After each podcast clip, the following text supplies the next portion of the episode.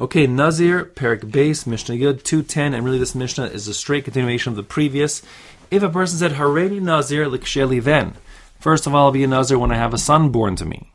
And the Nazir me'ayom, I also take a second independent commitment to do 100 days of Nazirus.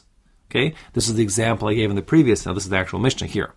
So then, if um, he starts observing his Nazirus 100 days right away, and then says the Mishnah, no loven ad shivim. Within the first 70 days of that, he has a son born to him. So then, lo hifsid klum, he doesn't lose anything. What does that mean? That means, let's say, for example, after, day, as I said in the example before, in the previous recording, the previous Mishnah, if a person has 60 days into his 100 day Naziris, he has a son born to him, he pauses for six, that 60 day Naziris on his way to 100. He puts that on pause. He has 30 days Naziris for the sake of a son being born. He then shaves his hair, brings korbanos for a son being born Naziris. Then he had 40 days left of his 100 to go. He does those 40 days, he's mashlim. And then he does a second haircutting and a second set of korbanos. So for a total of 60 plus 30 plus 40 is back to 130. His original commitment was 100 days Naziris plus the 30 day standard amount for his son being born. So therefore, lo hifsid klum, says the Mishnah, he doesn't lose anything, meaning he doesn't do any extra days.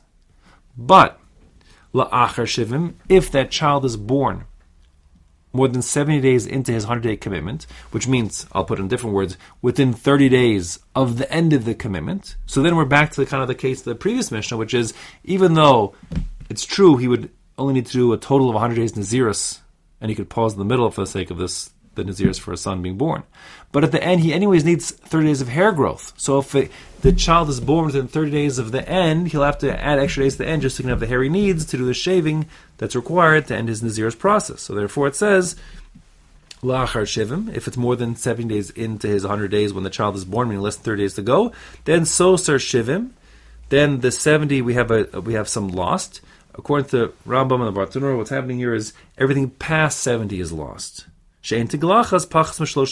Since anyways need to have a hair cutting that has 30 days worth of hair growth, so that being the case, so if the child is born, um, let's say after 80 days of his 100 day thing, so then he puts that on pause after 80, he does 30 days for his child being born, then he can't just do 20 more days because that's not enough hair growth, he has to do a total of 30 days, so he has an extra 10 days, which is the same as the extra amount that the child was born, day 80 from when his 70 days were up in the last 10 days, extra 10 days. So in that case, he would have 80 days of Nazirus out of his 100, then he puts it on pause. Then 30 days Nazirus for a son being born, brings to 110 days. Then he does a shaving and a and a korbanos. Then he needs to do anyway. It's 30 more days getting the hair, so it'll be another 30 to the 110 for a total of 140, an extra 10 days. And then he does a hair cutting and uh, korbanos again.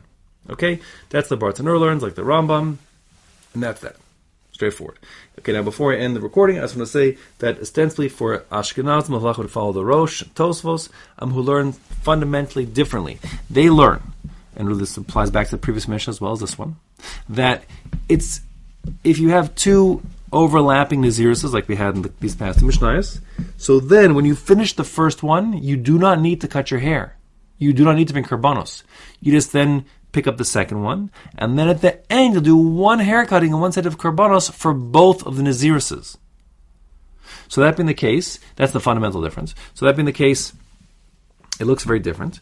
Um, and more than that, they learn that assuming that the second commitment is totally subsumed in, it's totally included in, it totally overlaps with the first commitment, so then you can actually do a two for one.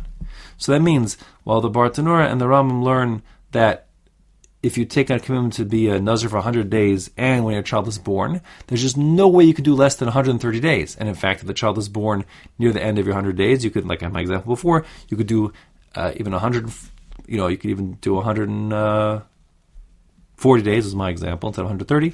And the truth is, you get up to like 159 if you if the child is born on the 99th day, right? Because you need 30 days after, um, according to Rambam, you need 30 days after the haircutting for the first child. But according to Tosfos, um, no. If the child is born in the middle of the 100 days, so then those 30 days, you actually can tick the box both for your 30 day commitment for the child being born and the 100 day commitment you made independent of it. So you actually get to get the whole thing done in just 100 days, not 130. You could have overlapping days. So if the child is, you know, 30 days in, the child is born, then day 30 to day 60, or, or 30, 30 to 59, let's call it, whatever it is, um, actually is fulfilling both obligations, part of your 100 day commitment and part of your commitment to be a Nazir, which you are being after your child's being born.